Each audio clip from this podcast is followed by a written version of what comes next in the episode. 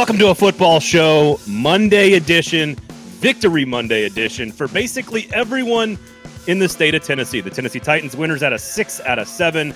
They, of course, defeat the Denver Broncos on Sunday afternoon at Nissan Stadium. We'll get to that. Lots to discuss about Ryan Tannehill, Derrick Henry, the eliteness of the defense, Zach. We will talk about the Tennessee Volunteers win over Missouri. And you know what? We get to talk about a Vanderbilt Commodores victory in the SEC for the first time in like four seasons. 2019. 2019, October 19th, Who was that? By the way, 2019. was that University of Tennessee? Missouri. Uh, Stop Missouri. That. Stop that. Uh, so, welcome to the show, of course. We are here at the pharmacy. Yes, it is a November Monday. And yes, it is a little chilly, but it's still gorgeous. It's still out. It's still a beautiful beer garden back here at the pharmacy. And uh, by the way, hi, Zach. This is Hello. Zach. I'm Hi. Braden. Uh, I will say this like, it, you can sit inside at the pharmacy. Yeah. The food is still tastes just as good inside as it does outside. That's I know- correct. I know Titans fans are worried about the dome stadium and we like real grass and everything, but you can sit inside. You, you can see some- that the, the real grass really helped ease injuries yesterday. We'll talk about Caleb Farley. We will talk about Elijah Molden, who got injured, of course, yesterday. Half the defense didn't play uh, to begin with, but we are still here with a victory to celebrate. And you should come to the pharmacy. and wiener shots. wiener shots, Wiener shots. like like like like that's that's a video shot. oh, the video oh, shot of the a- wiener. like a close up of your Yeah, yeah. Here you go. It's Got wiener it. picks. Okay, wiener picks. That's right. Uh, during the pharmacy ad read, we're talking about wiener picks. I love it. No, look how delicious this is. We've got the curry currywurst, the knack knackwurst, and the Jaegerwurst. It's delicious. The tots are great, and I will say this: this Dijon mustard right here, the best mustard in this in the city of Nashville. If if I had a fork near me, I'd Far probably like put it in there and I would just go on camera and just, stick Put the, the whole wiener. Oh, I wouldn't get the whole wiener, but I'd take Right a big bite. How much do you think? never mind. Um, Weiss Liquors, Weiss Liquors, shop at Weiss Liquors, by the way, locally owned and operated since 1932. Make sure you search Uber Eats, Weiss Liquors, have the booze delivered to your house in as quickly as 20 minutes, Zach. They drive so you can drink. There you have it. And of course, the Kingston Group, buildkg.com. If you're going to make a big decision about your house, if you're going to do a renovation, big project, a, a new addition, whatever you want to do, you're buying a house, you want to do anything to that new place, you're making decisions, talk to the Kingston Group, buildkg.com. They are, again, locally owned and operated here in Nashville for over a decade. Same thing with the pharmacy, th- same thing with Weiss Liquors, and of course, same thing with Kingston Group. So just look, support local businesses. Uh, that's all that we ask you to do here on a football show and celebrate victories across the board in the state of Tennessee. What else should people do if they would like to be notified of the products that we deliver? They should be turning on notifications on basically any kind of platform. Search for 40 Sports. We're talking Twitter. We're talking Facebook. We're talking YouTube. Turn on those notifications for 440 Sports. That way you never miss a beat. And come on to YouTube, come on to Facebook, and just come talk to us. It's going to be great. We're, we have already got some comments here. Um, complimenting the the the wieners here and then also complimenting how great pharmacy is and how classy it is compared to people complaining about UT, which we will get to oh, later on down the road. ooh, So come on in as well because we'll be inside. So now you can't use uh, well, it's too hot or it's too cold, it's too bright. We're gonna be inside, so come be an audience member. it, this is not, nothing is more Nashville than complaining about it being too hot over like 70 degrees and complaining about it being too cold like under 60. And you're like, the only time I'll come sit on a patio is between 60 and 70 degrees. That's the most natural thing I've ever Yeah. heard of. So uh, make sure you come on out, man. For lunchtime, bring the kids. After work, bring the kids. You can get out of here for like 50 bucks, family of four. We do it all the time. My wife and my two daughters. Um, they love the tots, they love the mustard. And of course, you got the brats, the burgers, the beer. What are you drinking there, man? What are you drinking? This is a Paulaner Oktoberfest, which I would we go. never have in my life guessed by just the look of it that it was actually an Oktoberfest beer. I love that. I do love too. good October. This is like right up my alley. it's not Das Boot, which is probably the nickname for the Titans punter at this point. We'll, we'll get to Stonehouse as well. The rookie having an exceptional season. All right, let's we'll we'll, we'll break down the game. We will obviously talk SEC. A lot of Titans here today. Quick scheduling note before we get into anything else.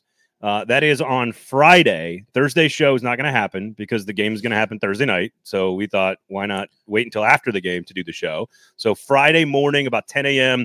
That's when we're going to do the show.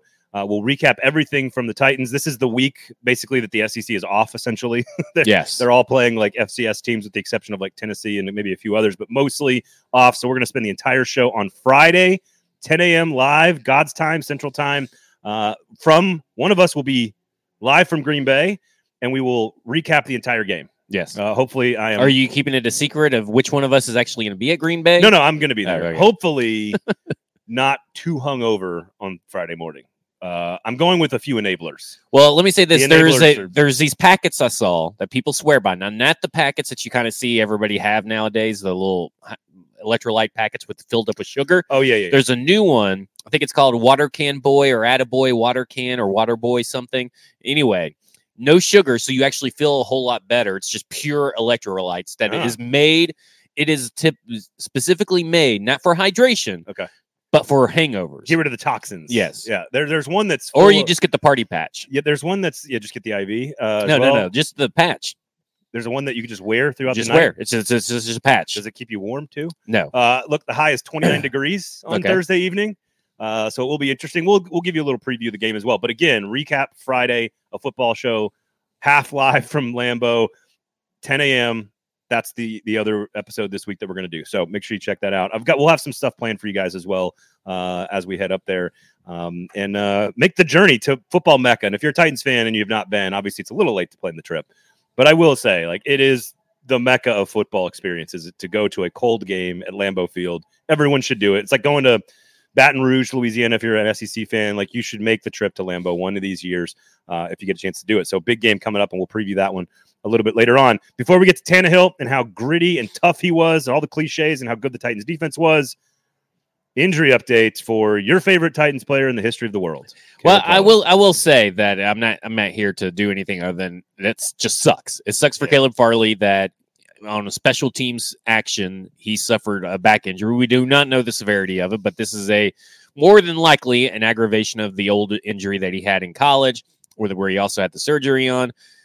Obviously, maybe it's not as bad as what the tweet Ian Rapoport puts out says because he was the first one to report it, and it suspiciously came after Mike Vrabel was done with his press conference. I don't know if you noticed the timing of that tweet, but obviously he wasn't in the mood to ask answer questions about the offensive coordinator, so he's definitely not going to be in the mo- mood to answer questions about Caleb Farley. and Vrabel's press conference was 15 minutes earlier yes, than it normally was. Totally coincidental. Yeah, Prob- totally probably, coincidental. Probably, but maybe, allegedly. but I, I hate it for Caleb Farley because you a guy struggling with all kinds of issues, not only you know just being able to stay healthy, but now you know he had issues with learning the playbook, being able to enact the plays, was starting to make some headway on special teams. They had all kinds of injuries, which we'll talk to you about on defense, but they were looking for ways to not put Caleb Farley on the field for defense yesterday. So it's just you know hopefully it's not like some de- debilitating injury, but obviously just another bump in the road or major bump in the road for a guy that just never could get off the ground and live up to that first round pick and all that athletic profile. And I hate it for him. No, and and first of all, I was not suggesting that you were rooting for the injury. No one is is doing that, but just it, it just You'd be surprised what you see on Twitter, that's, but that's fair. That's Yeah. fair. It, it- I just I want to make sure it's clear that I was not suggesting that that's what you were doing because nobody's rooting for that. But back injuries, neck injuries, head injuries, all stuff that's super scary, of course, in football. So we hope that he there, there's like a personal. We hope he's okay thing, and then there's like the football element, which is it's not going to look good on J. Rob if he never comes back. Which Yeah. is again a totally separate conversation from is he doing okay? Like we want him to be okay. So uh, Yeah. Elijah Molden banged up as well with the growing, I think as well. yeah, uh, there's a good good chance that Caleb Farley probably is not going to be coming back this year. I, I would say that based on Vrabel's comments that they don't risk pe- uh, players' health, that he even said today. I think that means that he's going to be one of the players, many players that go on IR this this this year. Yep. Uh, many, many, many players who have gone on IR, almost as bad as last year. So we'll get to that, especially on the defensive side of the ball. Zach Lyons, Braden Gall here on a football show brought to you by the pharmacy. And uh, I, I believe. Did you do the Kingston Group read? Did I said- miss that? I talked about the Kingston group. Okay. Thanks for listening. Uh, and then we had Weiss Liquors as well. George says, I'm all about the patio life between about 45 and 85 degrees as long as I'm dressed appropriately. It is about uh, appropriate attire. My wife is concerned about my general well being. My, my father and my cousin are all going to the game, and she is concerned about my well being in the cold. And I'm like, as long as it's not raining, 30 degrees is not that bad if you're prepared for it. It's just, it's, it's not like negative 10. Negative 10 is what was when shit gets real. yeah. So, Well, there's a difference between you know, you you, you got the sweatshirt on. I mean, you, you probably only need what corduroy pants, sweatshirt, probably only need about two more layers for 30 degrees, right? Pro- probably yes. So it's because of the wind up there too. it's too. the wind and the wet. If it's raining, that's you're totally your your entire night is screwed. Like your Yeah. whole night is screwed. So if you're going, you, you need the hard shell on the outside. Just make sure you pack that. But like if you do a thermal layer, like a base layer with like some dry wick that's real warm, and then you do like one fleece and then like one jacket, you're fine. Like you can 30 degrees is not that bad, especially after a couple glasses of whiskey. So Yeah. um, everybody's gonna be okay. But 85 degrees, I don't know, George. That's a little warm for my taste on a patio. Uh, not for me. I could, I could probably go Really? all the way up to 100. but with clothing on, like Yeah, well, I mean, I could do it naked too, but I think I would get pool- arrested. I meant like at a pool with like a swimsuit, 85 to 100 is comfortable. 85 here in Nashville is very it's comfortable. humid as shit in this town. Anyway, It's just t-shirt. And listen, I don't I don't dress fancy. Just t-shirt and athletic pants. Tim Tim Shorts. asks, uh, "Are you going to be rooting against the Titans, Braden?" No comment. Here's what I root for every single year: the Titans and the Packers to play in the Super Bowl. Uh, true story. That's what I want to see every single year. Is the Titans I don't think it's Packers- happening this year. it's not. Um, but that's what I root for seriously since 1997 when I moved here. When the Titans got here, I've rooted every single year for the Titans and Packers to play in a Super Bowl. And I had a chance last year, actually, going into Yeah. one seeds on both sides. Yeah. So, uh, all right. s- talking about injuries, Ryan Tannehill, not, uh, you know, you mentioned Vrabel not wanting to put a player out there to get themselves hurt. Um, I think it's interesting that some of the decisions they made to hold back Jeffrey Simmons, hold back Bud Dupree, hold back Amani Hooker, guys that you want them to play on Thursday if you need them to and they're close to re- being ready to go. You kind of hold them back for a short week, but you don't hold Tannehill back because you needed him. And he goes out there, certainly rusty at the beginning, but he was huge on third down in the fourth quarter. He made a couple of big explosive plays with, you guessed it, Zach, a wide receiver. just not the wide receiver you're expecting. Although, But although, hey, I'll take it. although Treylon Burks it. did make a couple of big, couple of nice plays. Yeah. But Nick Westbrook-Ikhine, career day, best day of his entire career, off a flea flicker. I just thought Ryan Tannehill, toughness, he the the scramble there when he ran and actually picked up a big first down to score uh, that that drive. Again, there was some rust. The running game didn't work, third down conversions, but when it came down to it, Ryan Tannehill made big plays in that game, and that is the difference between Malik Willis and a starting NFL quarterback. Well, you, you look at and you think that, well, even obviously gimpy Ryan Tannehill, which he was, he was not full strength, is still better than a full health Malik. And heck, you also saw it on the handoff that was suspiciously the weirdest fucking play call. I mean, I've never seen a, a, an offensive coordinator that has the worst time. We might we might argue about that one though. I I we'll, we'll get to that. In a. Yeah, uh, there's no argument unless you, unless we're both agreeing, and it's then it's not an argument because if you're disagreeing that it was poor timing, it, it All right, let's go to ta- let's finish Okay. saying positive things about Tannehill before we begin the weekly Todd Downing discussion. when when people bring up games and they say this team cannot win unless the run game works, they cannot score points unless the run game works. Point to this game. I'm sure there's another game in 2019 that I'm forgetting that has worked like that. I want to say it's either the Tampa Bay or the Carolina game, maybe even the Chargers game. But there are games where this is a game where Ryan Tannehill, I think, dropped back to over 30 times. I think he even attempted over 30 passes. And then on top of that, you have no interceptions, two passing touchdowns, and 255 yards uh, uh, in the air. And he's injured. All of the first downs came through the air. And and listen, not only is he injured, not only did the first down passes all come through there, like you said, the the fact that Derrick Henry was a non-factor. I mean, hell, you could have told me that Derrick Henry was injured. I that I mean, that's how much of a non-factor he felt like yesterday. And that's that's because the run blocking was horrendous, but because the also the Denver defense sold out yet again.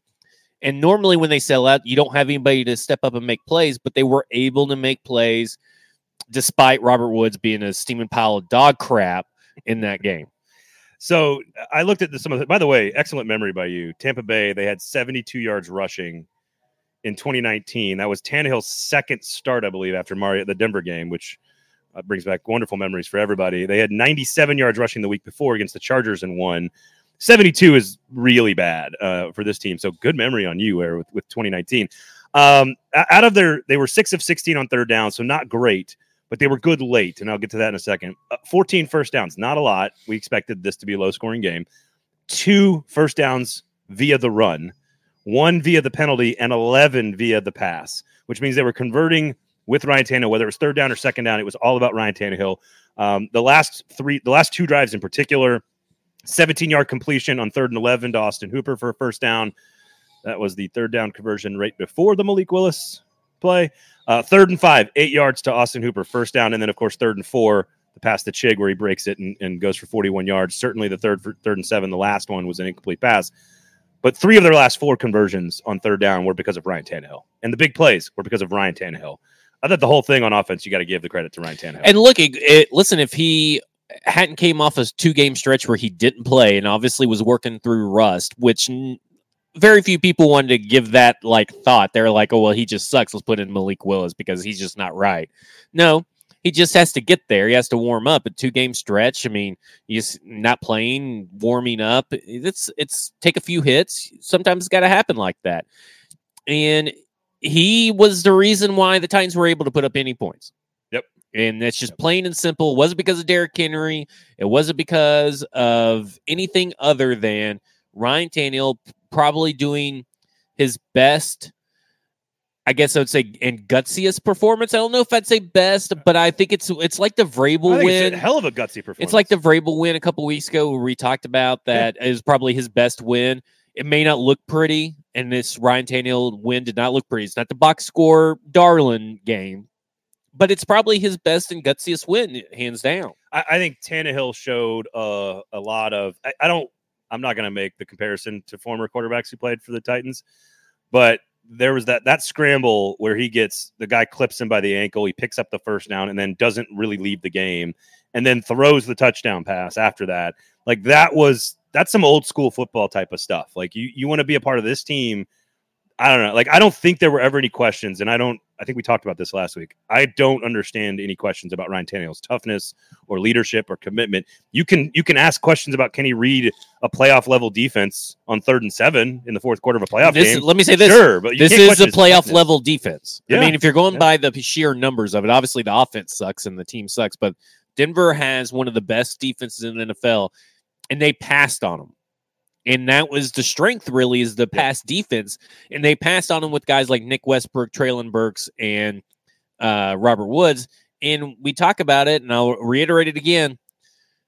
Robert Woods has got a poo poo and I'm kind of I'm kind of sick of it, and I hate it because I think a lot of it has to do with injury. I think some of it is new quarterback, new and not necessarily a new offense because it's kind of the same Yeah. family. not another receiver to help him for a big chunk of the season. Yeah.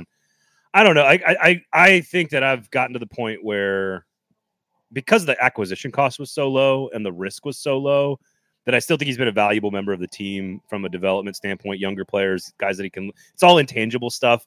And it but at some point during a 17 game season, you have to produce statistics. Mm-hmm. like you have to catch the pass that's thrown to you, which he generally does. He has extremely high catch rate. You know, Yesterday was just one of those days; Yeah, nothing yeah. could go right for him. And Yeah. and listen, Tannehill was slinging it and throwing bullets into tr- double and triple coverage and hitting his receivers in the hands. Yep. they were catchable balls, and that's the thing to me is that uh, everything. Eh, I, I saw a few people talk about the Jeff Swaim passing like the very first drive or whatever, and they're like, "Well, there, it wasn't anywhere near him." Well, how can it hit someone in the fucking hands but not be anywhere near him? It's a catch. It's an off-target throw, but a catchable ball. I'm trying to remember. I was watching a game with a buddy, or maybe it was my dad, and like it was the same kind of thing, like where the quarterback makes the throw, and I'm and I. It's one of those where like two people have the instant reaction to the play and haven't seen the replay yet. And I look at my, I look at, I, I think it was my buddy, and I was like, I was like, dude, you got to catch that. You know how you have that reaction when you see a Yeah. play happens and the ball goes and it flies over a receiver. You're like, dude, you got to catch that. And the guy's like, "N- throw needs to be better. And then they run the replay and it hits him in the hands. And you're like, I don't know where else he's supposed to throw it. Yeah. No, listen, it wasn't a great throw because obviously he he Tannehill. This is the beginning of the game, and he already been sacked once, I think, before this pass. And Tannehill was kind of moving around like there was a bunch of pressure, and there really wasn't. It was a pretty good pocket. So he created his own. He started seeing ghosts, See you goes. Yeah. and then Which with this offensive line, I don't. I, him. yeah, I don't blame him either. And he threw it, and it wasn't a great pass, but it was a catchable pass. if it hits you in the hands, and first Right. off, maybe Jeff Swaim should get the cement out of his shoes and actually go out there and start running towards the ball. You know, catch it so you can actually get some yards. This is I just am sick of Jeff Swaim. I, I think the cement's actually in the feet. yeah, Like it's it's not it- like, the actual feet instead of bones. shoes. Yeah. Instead of bones, it's cement. It's actual cement. But you know what? He's still the best run blocker on the, of the tight ends on the team. Yeah, that's debatable in my opinion. Tune into football and other F words in the Mike Herndon show to hear you two yell about Jeff Swaim's value to this team. He loves Jeff Swaim. it's not going to be Chig and Hooper. It's going to be Swaim and one of the two. I could just hear his voice already re- repeating it. Um, all right, we're here at the pharmacy, of course, over in East Nashville. Uh, make sure you come on by. Great place to grab lunch. We got the Kingston Group. Support them as well if you're making a big decision about your house. BuildKG.com is the website. Weiss Liquors as well. Uber Eats. Search Weiss Liquors. Andrew, they'll deliver the booze. they drive so you can drink. There you go. Um, Andrew's the manager. If you're, you know, I'm a little intimidated by wine selection. I'm not a big wine guy. Uh, I know you like wine uh, from time to time. I just I buy whatever looks pretty. there you go. Uh, So I, I know what I like. Look, I like graphic Sauvignon. Blanc, uh, so I'm always going to go Sauvignon Blanc first and white. It's always going to be from New Zealand. And if I go Okay. to reds, it's usually Argentina or Chile, All right. and usually a Malbec or a red blend. Okay. I like. I don't. I just a- stay in my wheelhouse. I don't. I don't have to venture out. So if you do want to venture out, maybe the wife wants you to venture out, or somebody somebody else wants you to venture out, uh, and you go into the into go into Weiss Liquors, just ask Andrew, hey, can you give me some help with some wine or some bourbon? He'll give you some great advice, and he'll he'll help you out there because it can be intimidating. You know, I agree with you. I stay in my lane too, but sometimes you know it's okay to venture out a little bit. So uh, Weiss Liquors, Kingston Group, and of course right here at the pharmacy. Um, defense. Let's do. We'll do I, let's go to this play. Let's talk Oh, about oh, this yes, play that you that you think was the right play call at the right time. I didn't say that. I said the reason it didn't. Okay, I haven't said this yet, so we probably should say it. Yeah. Uh, the Malik Willis play call. I don't have a problem with the play call because Malik Willis has been the starter for two straight weeks, and he should know how to hand the football off. He has done that play, the zone read option. That has been the only thing he did in college for his entire career. The only thing that I feel comfortable with Malik Willis truly doing is walking in and handing it off like that. Now, did, did he and Derrick not? Did Derrick take the ball? Like, I don't know what happened. I don't think. And what did Vrabel say? I texted you this today after Vrabel's press conference. Where Oh, it was something like players play, but teammates are more important than He- players. And yeah, yeah, yeah. So he basically says because he was asked about the play call. like ring around the rosy, He's like- bullshit. players are more important than calls. Teammates are more important than players. Now, the first half of that, I understand. The call is the call. You've prepared for the call. The call was something you probably practiced and you studied. And I I contend that they do not practice these enough. that's true. But let's pretend hypothetically that professional athletes practice this, and and the call is made. I don't think the coaches uh, put it in there and practice it enough. His- you only have a limited amount of time. His point is players are more important than calls. I agree with that. The players have to execute the play. They're the ones who have to get open and catch the football and make the read and throw the football and make the blocks and blah blah blah blah blah. And they the player failed miserably. The two players, whether it's Derrick or Malik, I don't know specifically. Uh, teammates are more important than players. I, I is that a? Is I that think like it's a a, some of the whole of the parts or whatever. I guess that's how I took it too. Is like when they all work together, we are stronger. Blah Yeah. blah blah blah blah. But like that's not an answer. Um, just say like, hey, we probably shouldn't have risked it there because that's two times they've done that now, and both times they were it was three it was a times, but twice with Malik, but three times in general. They they make these weird play calls. They've done it twice with Malik and once with Chig. They're overthinking it, and like everything else is working. Your back, your drop back pass The game running is game working. wasn't working though. Well, yeah, but you don't need the run game to work. The- And everything else is working. That's true. And, but so it's like it's like when they went down the field with the D'Onta Foreman all the way down the field, and they were like, "No, now we're going to switch it up. We- It was working too good. we can't we can't allow that. We cannot let it work." So it was third and 11 the previous set of down. So it's not like it was great the, the previous set. They had run the ball on the previous down, I believe, and got like a yard or nothing on like second and two. They had gotten nothing. So then they bring him in. And because Derrick hasn't worked all, all game, the running game hasn't worked all game, the running game didn't work the play before. I, I can see trying to bring in an athlete to get him into space on third and two when you're in plus territory. Now, the result is, to me, the player's fault. Like Malik and Derrick Henry cannot fumble the football there. It if nothing else, take it, eat it, and fall on it, and take the loss and punt the ball away. But you can't, like, the fumble is not on the play call's fault. Like, because Malik, the one thing Malik Willis should be able to do is run that handoff. That is the one thing. Let me is- ask you a He's a question. professional athlete. Would the fumble have happened if it wasn't for that play call? Like, why are you putting Malik Well- out there in third and two in the fourth quarter when you're barely up ahead, when you've got the game on the line? Why do you continue to do stupid play calls? I, so that's Like, I get that the, the execution. I can't prove you wrong here. It's a counterfactual, but but he has. If if how about this? If Malik Willis had not started the previous two games, I would have far bigger problems with it. But like the fact that he ran the first team offense for two straight weeks and got them to a win, and and then obviously, But they really didn't run City. that type of play when he was playing in there. The play where he takes it out. He only they only did that like once or twice. You know, that to me lets me know that they weren't really comfortable with that set, even though he did in college. That's, I would love to know that. I would love to know that specific angle or Yeah. whatever, like where he's handing it off. Because there's a lot of they did a lot of him pulling it against Kansas City. Like he'd pull it and he'd run to the edge, and he'd pull it and he'd run to the edge. He did a lot of that. So my if I'm Todd Downing or I'm Vrabel or I'm anybody on the offense, I saw him do it the two weeks before. Uh, the running game's not working. We feel like changing it up because we feel like we've been getting a look from the defense, and this is why we're doing it. Like I just don't that one I don't hate as much as the the one where he hadn't played. Does that make I- sense? I, I, I think the problem that I have with it is that it's a trend.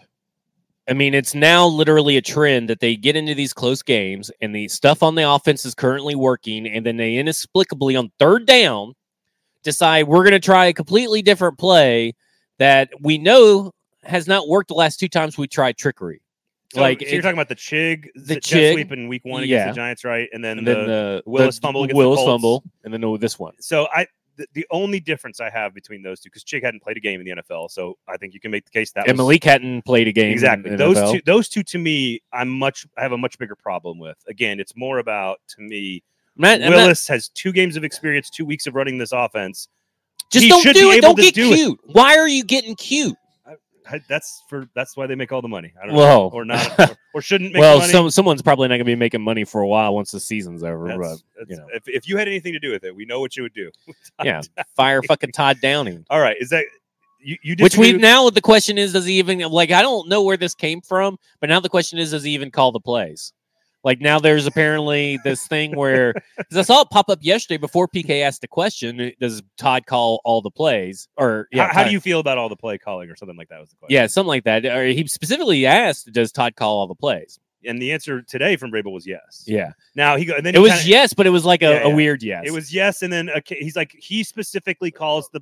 He Yeah. is the one who talks to the quarterback. He specifically says the words. But apparently, people think that Ryan. Tannehill caught all the plays on the one touchdown drive, and then you know now Tim Kelly calls a half. Tim Kelly does call a half. You know, I love a good conspiracy theory on Twitter. But at, at really some point, at some point, we just got, and I, I'm tired of people comparing Todd Downing to Shane Bowen. It's not the same situation. no, no, it's not close. Okay, like we, we don't have to give Shane, Todd Downing any more time, and we can see what has happened with Shane Bowen. We know Yeah. based on Oakland, Shane Bowen was a non-entity before he became DC and had the the faux defensive coordinator thing going on with Vrabel. Todd Downing, we saw him in Oakland with Amari Cooper. We know Yeah. what he is. So I'm tired of it. part of the I'm tired of reason, yeah, I know, I know. And his I'm- stupidity I'm and no feel for game flow. No feel. Six out of seven they've won.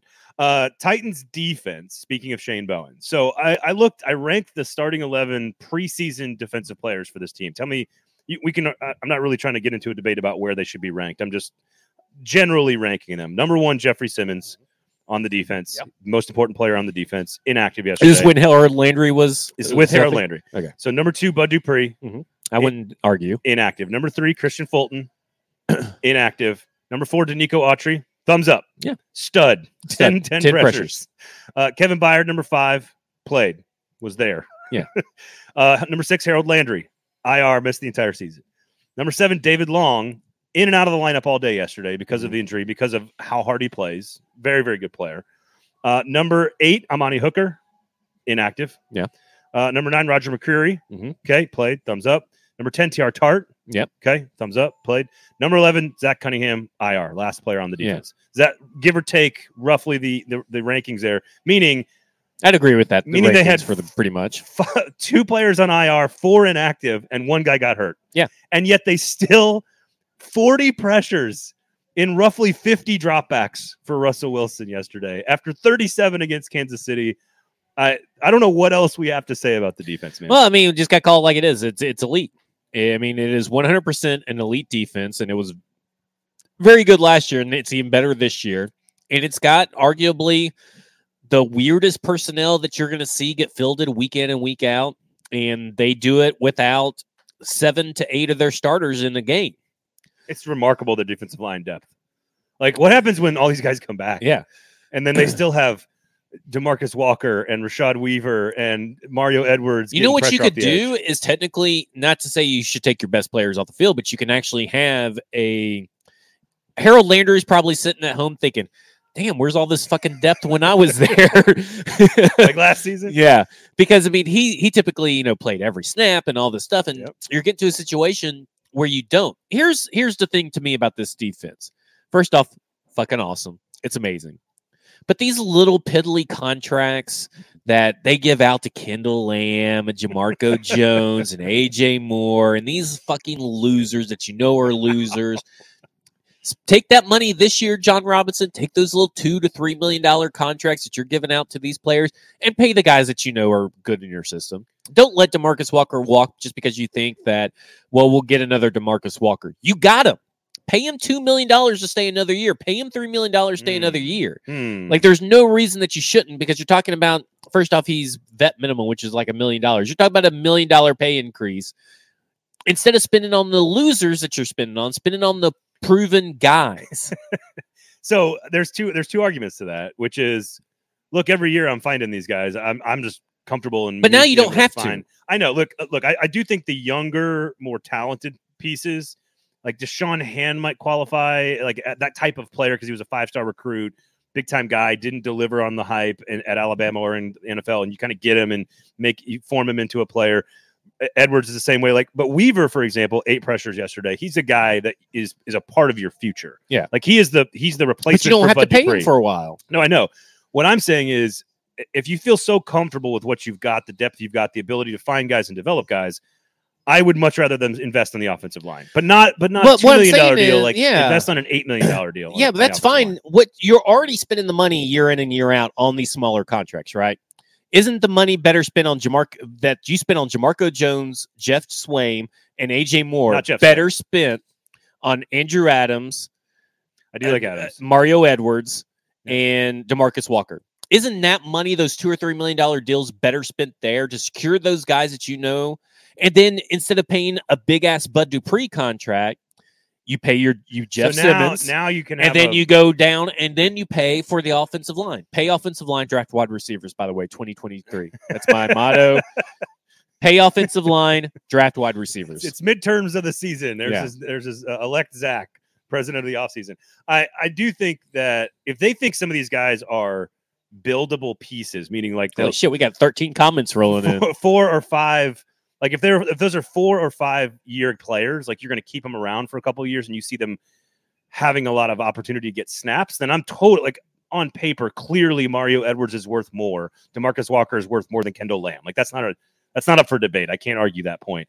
I, i'm just saying it's clear that they are able to find these guys. Tr tart uh, Ola Adeniyi like they can find guys because that's what Vrabel knows the best. Like he is a well, defensive you say that, but then you got to go back to the 2020 defense. So, can you only find guys No, with Shane right. Bowen? And then what if Shane Bowen leaves and gets a head coaching job? Then where are you at there? So Shane Bowen's the entire reason. Well, I'm just saying. I mean, at some point, we got to start connecting the dots, right? that's true. So, You got to pay Jeff Swaim though. He calls, as Stoney says, at least eight percent of the plays. I I am. eh, listen, I don't know if you saw my tweet. Jeff Swaim. my uh, while we're talking about defense, I don't know if you saw my tweet yesterday where I said uh, when Jon Robinson trades Big Jeff, you know, Oh, in the offseason, he'll point to this game as the reason You why. gave me a gave me a bunch of heartburn when I was reading. Mean, tweet. the the amount of people who did not detect the sarcasm and joking uh, of the tweet was it's always astounds me. Is, I shouldn't be surprised, but it's always hilarious. well, it's Twitter. It's, communication is flat. It's two dimensional. There's no nuance to it. It's Twitter. What do you expect? Yeah. man? It's I love well, I'm verified. They should trust me. and the sewers are getting worse by the day. Maybe there's Twitter on Thursday when the game happens. Maybe there's not Twitter on Thursday. Who knows? Anyway, 37 pressures against Kansas City, which sounds like a ton, but 68 pass attempts. Mahomes ran the ball a bunch. They got a couple of sacks. So you're talking 37 pressures and about 80 p- dropbacks. This was 40 pressures in like this is 80% of the time and about 50 dropbacks. They were after that ass, and I not I'm not pivoting to the to the Green Bay game, but I think it's going to be very very similar because there's not weapons on the outside for Green Bay that can threaten. Denver didn't have those pieces. The difference is the running game. Green Bay is mm-hmm. significantly better at running the football, But I think you have the same approach. Get after Aaron Rodgers on because that offensive line for Green Bay is in trouble. Listen, they're number one in total pressures, 214 total pressures. Now that's from PFF, and they round up your halves. So like, every, if you get a half a sack, you get one sack apiece. So like I'm six one. Yeah, sure, whatever. I don't know what that means. I rounded up a half. I don't know how tall you are to begin with. That doesn't. That's lost on me. Um, so 214 pressures, but they are, I believe, fifth or sixth least amount in blitz percentage. That means they send more than four rushers about 14 something percent of the time. Not only that, they're 18th in spending in total defense and cap allocation towards total defense. They're number five or number six in offense allocated to the cap. Clearly, it's working. Yeah. So at this point, it's just what they do on defense is just it's elite. It's what is going on right now is maybe even historic. I don't know the actual historic numbers, but this has to be when you look at money spent, blitz percentage, amount of pressures, Yep.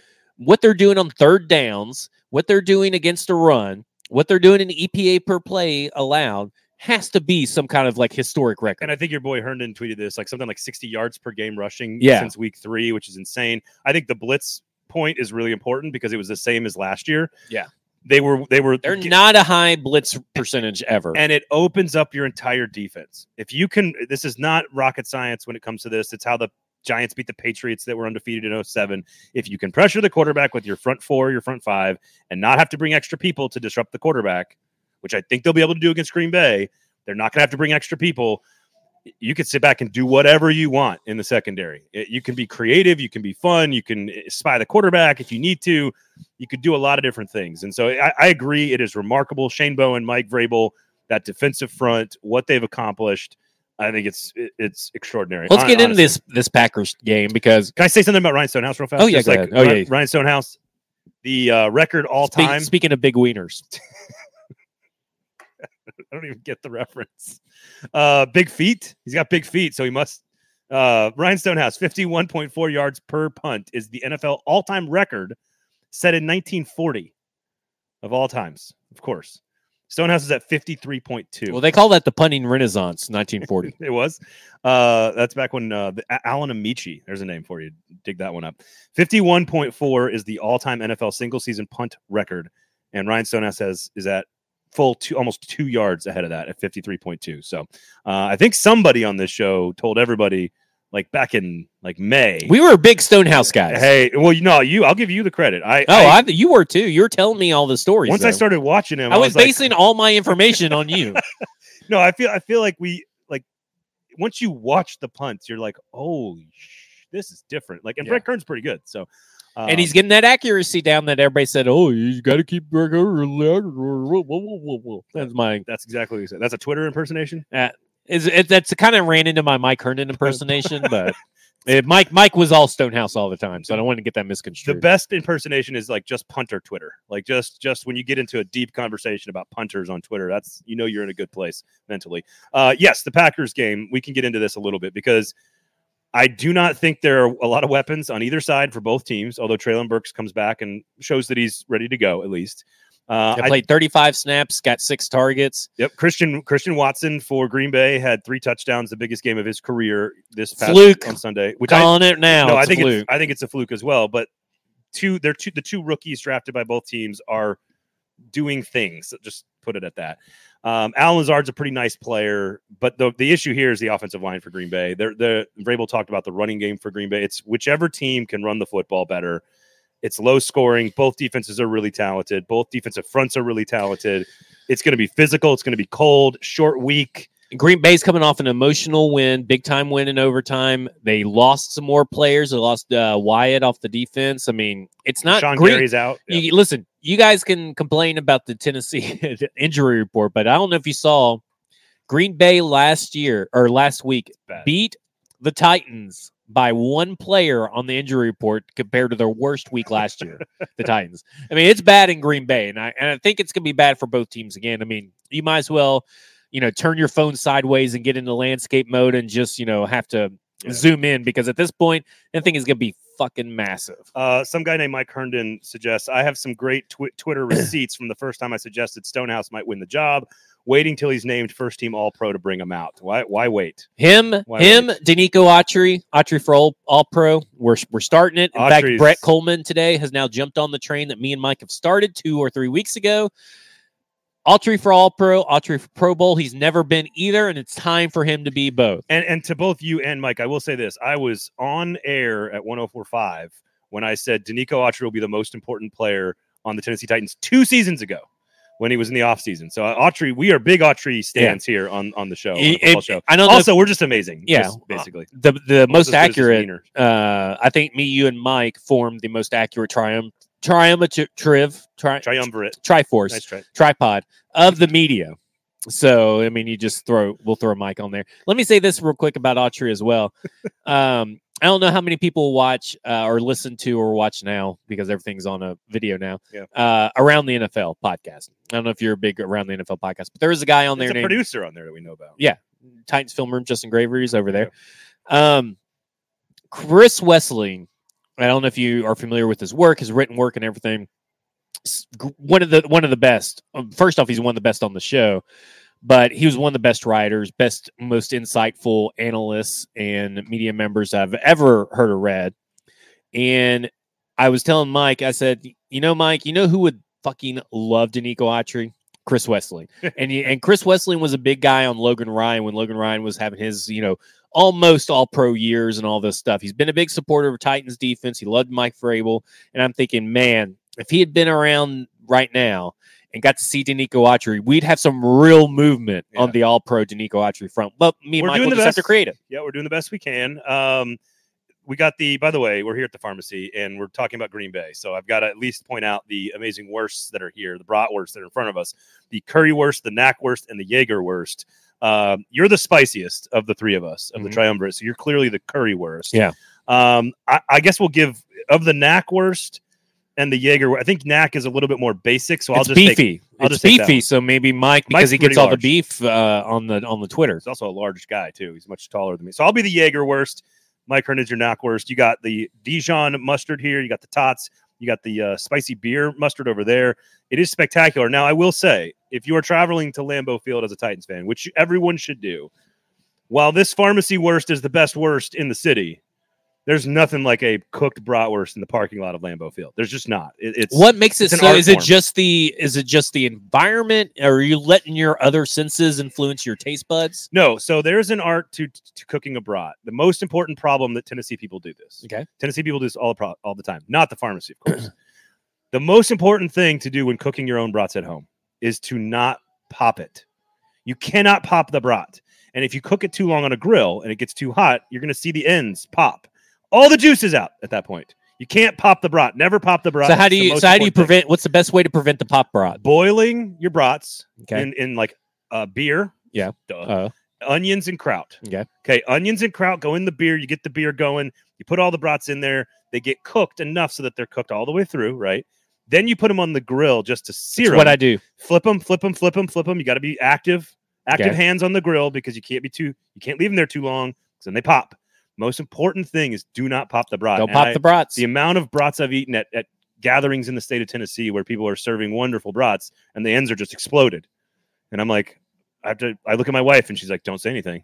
I'm like, eh, I'm from Wisconsin. So should we should we have a call sign at the end as like uh, smoke the rocks to don't pop the brats? Don't pop the brats. I don't know. That's it. That's the, that's the end of the show.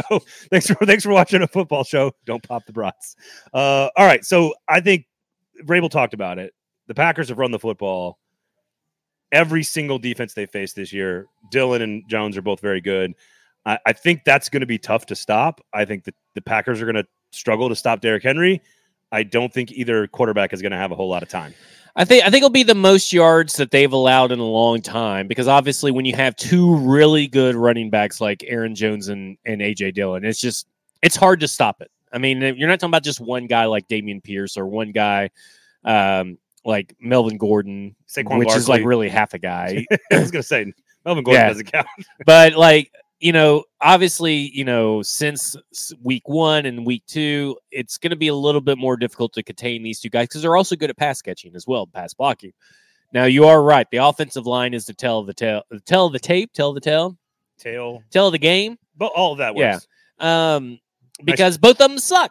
Yeah, it's bad. and and it's Bad. it's horrendously bad. But the edge goes to the Titans defense in the in the sense that they may not have the most recognizable names through every level of the defense. Like there's always you know you had well you had Yeah. Rashan Gary, but you also have. Um, Shit, Kenny Young, and you have Jaire Alexander. You have all these other players in there. You know, their linebackers are beat up though, but Yeah, they do not have De'Vondre Campbell Yes. pro last year, their middle linebacker. I'll say that I think it's one of the most talented Green Bay defenses I've seen in 25 years. Um, but they're missing a couple of big pieces in the front seven, which is why I think Derrick Henry will have time. But they can get after the quarterback. Alexander will shut down anything that the Titans throw out there on the outside. Amos and Savage are solid, if not. They're not. They're not as good as the Titans if Byard and Hooker are out there. I just think it's. the I mean, the weather. I don't think there's going to be any precipitation, but it's going to be cold. I. I just. It feels like the same kind of Titans game. It feels like 13 to six. Well, you say that, but the last time they played Green Bay, they've been they've gotten their shit kicked in. It's a different Green Bay team. it, it is, but you know, it's just something about the mystique of Yeah. going to Green Bay in these winter months and just getting your your your teeth knocked down your fucking throat. I think the key is to your point about the emotional win over Dallas on Sunday for Green Bay. The key is does that is is because Aaron Rodgers was very confident going into that game, and he was saying so as much to the broadcast crew and.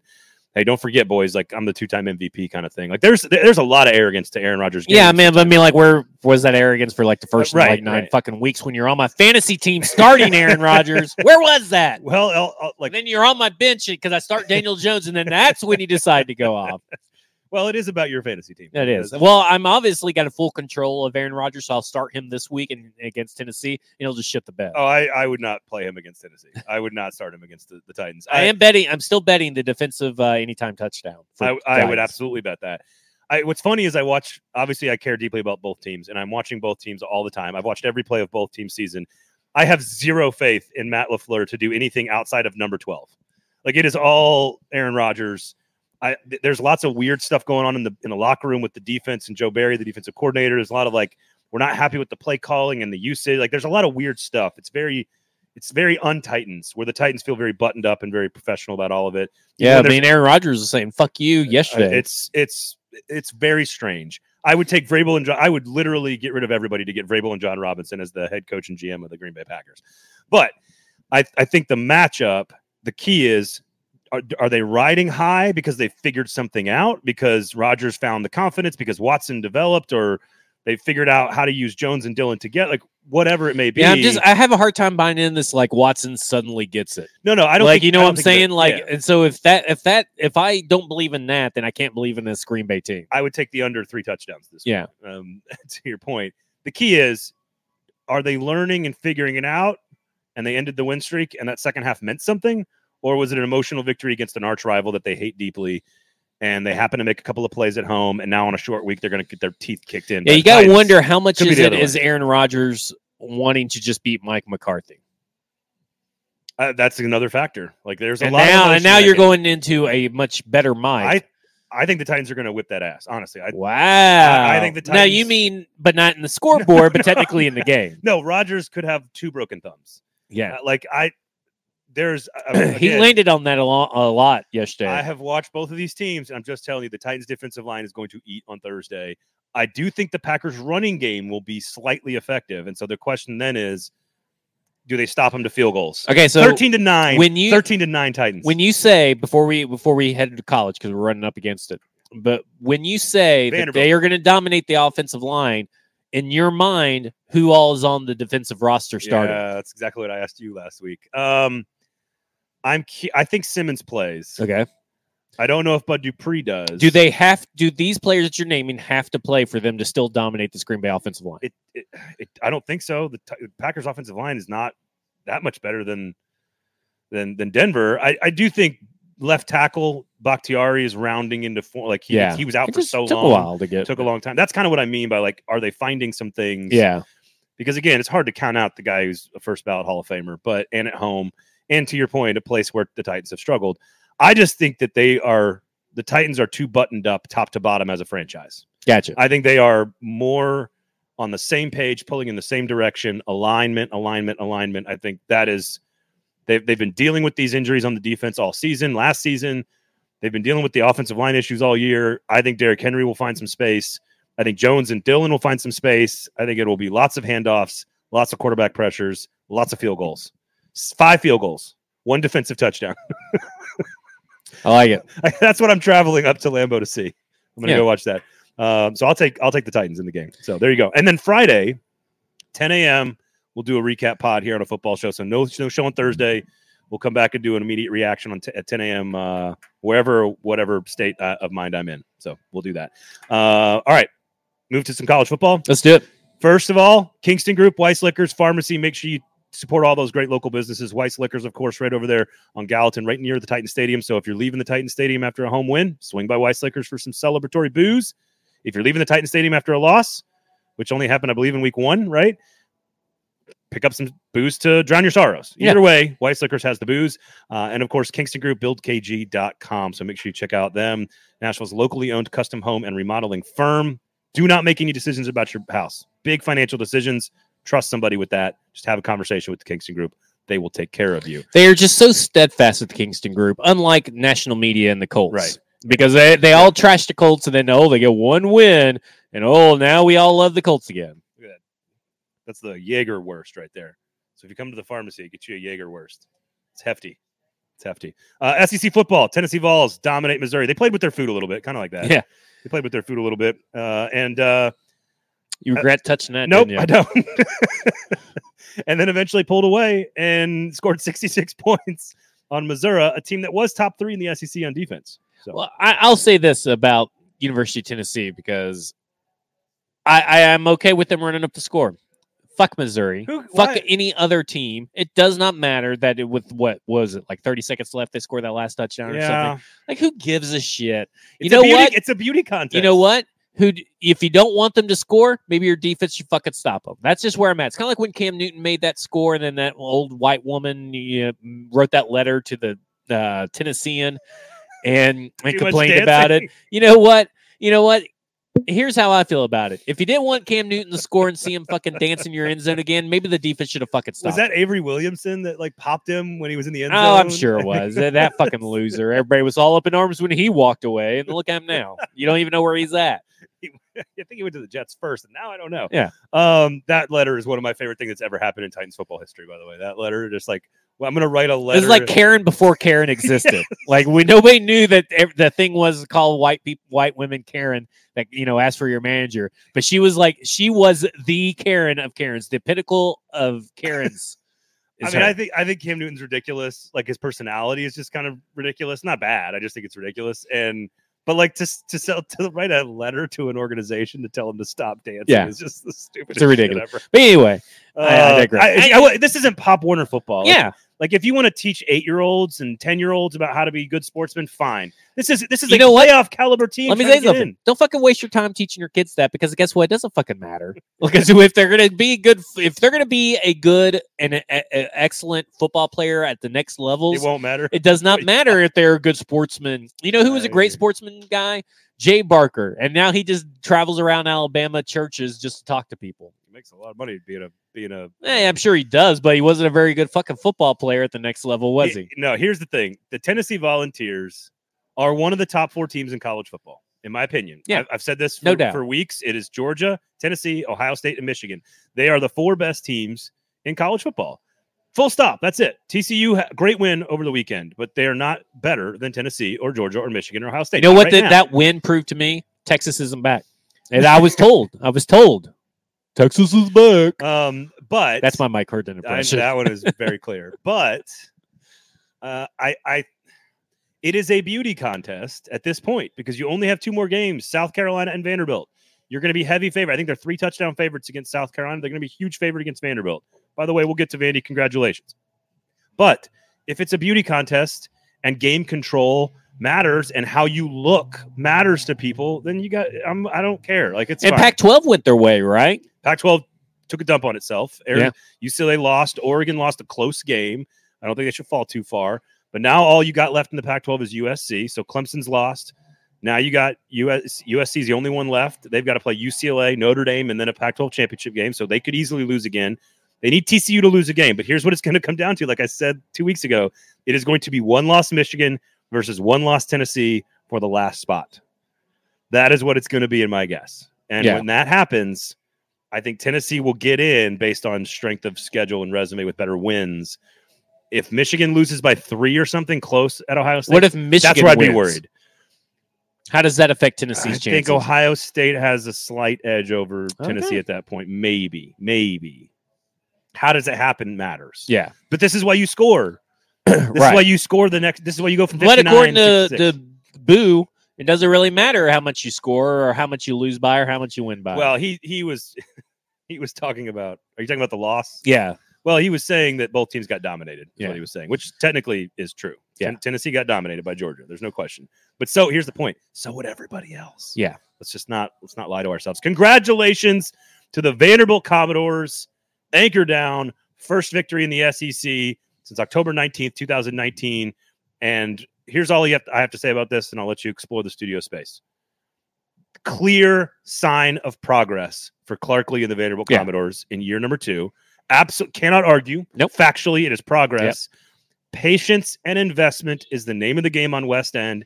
If you want more than that, go root for another team. But you need patience and you need investment. And if you do those two things for Clark Lea, I think you'll see some. I think you'll see the, the rewards pay off in the end. and I'll talk about Kentucky real quick. And that Will Levis sucks. I do not think he is a pro quarterback. I do not get it. And still, even during this game, after this loss, you still saw people expect or say, I think he'll be the second quarterback off the board. Look, if he's the second quarterback off the board to Houston Texans or Indianapolis Colts or Awesome. whatever, oh my God, thank you. So Thank you. So I'll I, I'll reach out and pick this up real fast. But I worked with Mel Kiper on Sunday and, Yeah. or Saturday morning, and I asked him. I said, "Who's your big board right now for 2023? Like, how have the quarterbacks evolved this year?" And he's like, "Right now, it's C.J. Stroud. He's my number one quarterback on the board, which I tend to agree with. I think Bryce, I disagree a little bit. and, and I think Bryce Young is might be the guy I would take. I don't think this quarterback class is as good as everybody wanted I- to make it out to be. I by the actually completely agree with you." He said Anthony Richardson will go in the first round. So Anthony Richardson's coming out. Great win by Florida. A couple nice wins by Florida. by I do not think Anthony Richardson is, is going to go in the first round, He's very, very young. and he's going to Um, come out. I think he's a first round pick. He's extraordinarily talented. But you know the NFL, they are obsessed with ability. They're not they're they're obsessed with like physical attributes, right? Like they and to be fair, everyone missed on Josh Allen by and large. From a from a college coaches missed on him, college scouts missed But on Josh him. Allen had college- the arm and but his num- no his numbers were terrible at Wyoming. It doesn't matter about the numbers, but the, the, to me is about his arm strength. I don't see Will Levis have the, that same arm strength. I see a very similar, okay, not at not like speed wise, Yeah. like athletic in the open field. I see two very similar scouting reports. I, see, I feel like it's Big- Tim Tebow. I Okay. think Will Levis is Tim Tebow. I think his arm is way better than Tim Tebow. Accuracy wise or strength Here's wise? the thing: I am not taking Will Levis. Yeah. I don't think Will Levis is as highly rated as people think. Mel Kiper told me this weekend he will be number one on his overall big board. number one. Now that I will disagree with. Yeah. But eh, but but he gets his information from NFL scouts. He's like, I've talked to everyone in the league and they all love him. And I'm like, you guys can yell. This is the other thing here that's, Yeah. that's interesting. This is not a Levis conver thing. This is Tennessee fans. I have never seen a fan base more obsessed with a football player than Tennessee people are with Will Levis. It is hilarious to Well, me. they they they're still obs- they talk more about their ex coach than Taylor Swift talks about any of his ex boyfriends. this is I mean, they they are- they are obsessed with Lane Kiffin. if Zach Reagan goes without one day without tweeting about Lane Kiffin and bringing up Lane Kiffin out of nowhere. I'm pretty sure Zach Reagan will explode. I love. He Lane. will cease to exist. I am a Tennessee alumni who loves Lane, everything about Lane Kiffin. I love everything about Lane Kiffin. There's My no reason. God. There's no. I've asked Tennessee people this year. This is why, like, Why it's do you hard hate- for me to root for UT because I fucking hate their fans so I'm- much. I'm not gonna. I can't. I, I was literally texting with a couple of my buddies who he can't go like four texts without bringing Will Levis into the conversation, and and I think it's because of it's because and I talked about it on Twitter with a few fans too.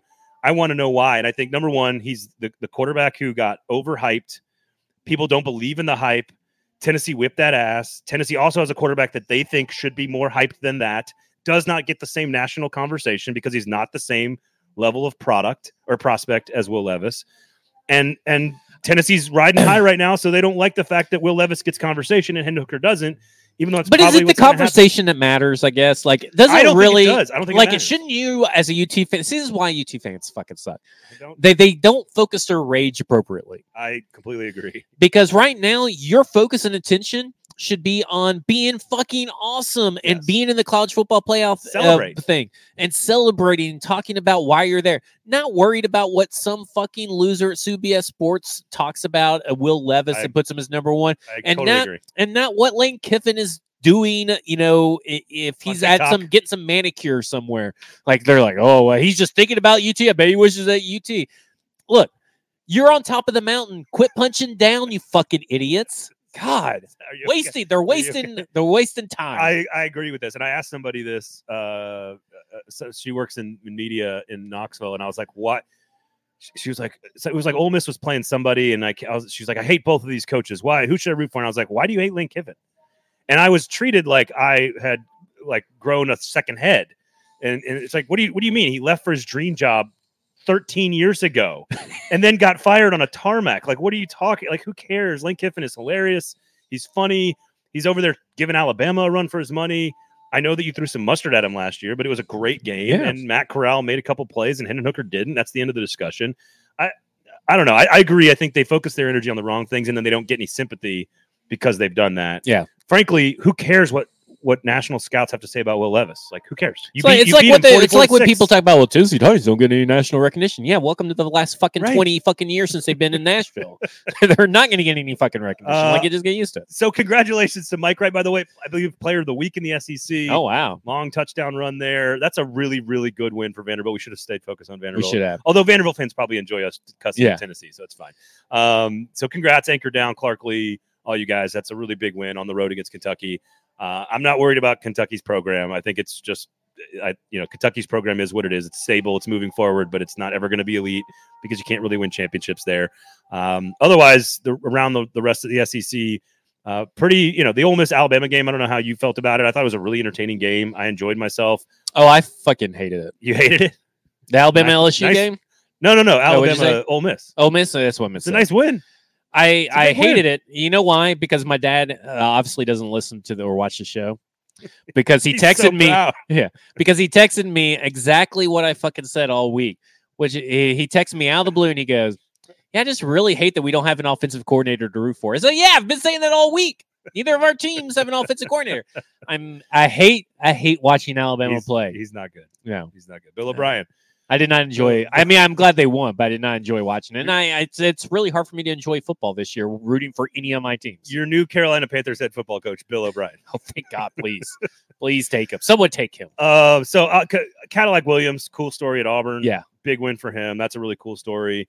Uh, and then it's against Jimbo Fish. The only time I'll probably ever root for Auburn, just because I do like Cadillac Williams from a fantasy football standpoint. LSU, congratulations on clinching the Western Division. Holy hell, isn't that crazy? Uh, we did tell you before the season that LSU was going to be much better than people thought. Yeah, but if Not KJ this- Jefferson had Not played, this good. I think uh, that we said that last week on the Yep, show. he did, If and he, would've didn't played, play. If he would have played, I think they could they would have won that game. That Yep. was not a pretty football game. LSU, by the way, 16 point underdog already to Georgia Woo! in the SEC championship game. Yikes. No one is beating Georgia, folks. no one is going to beat Georgia.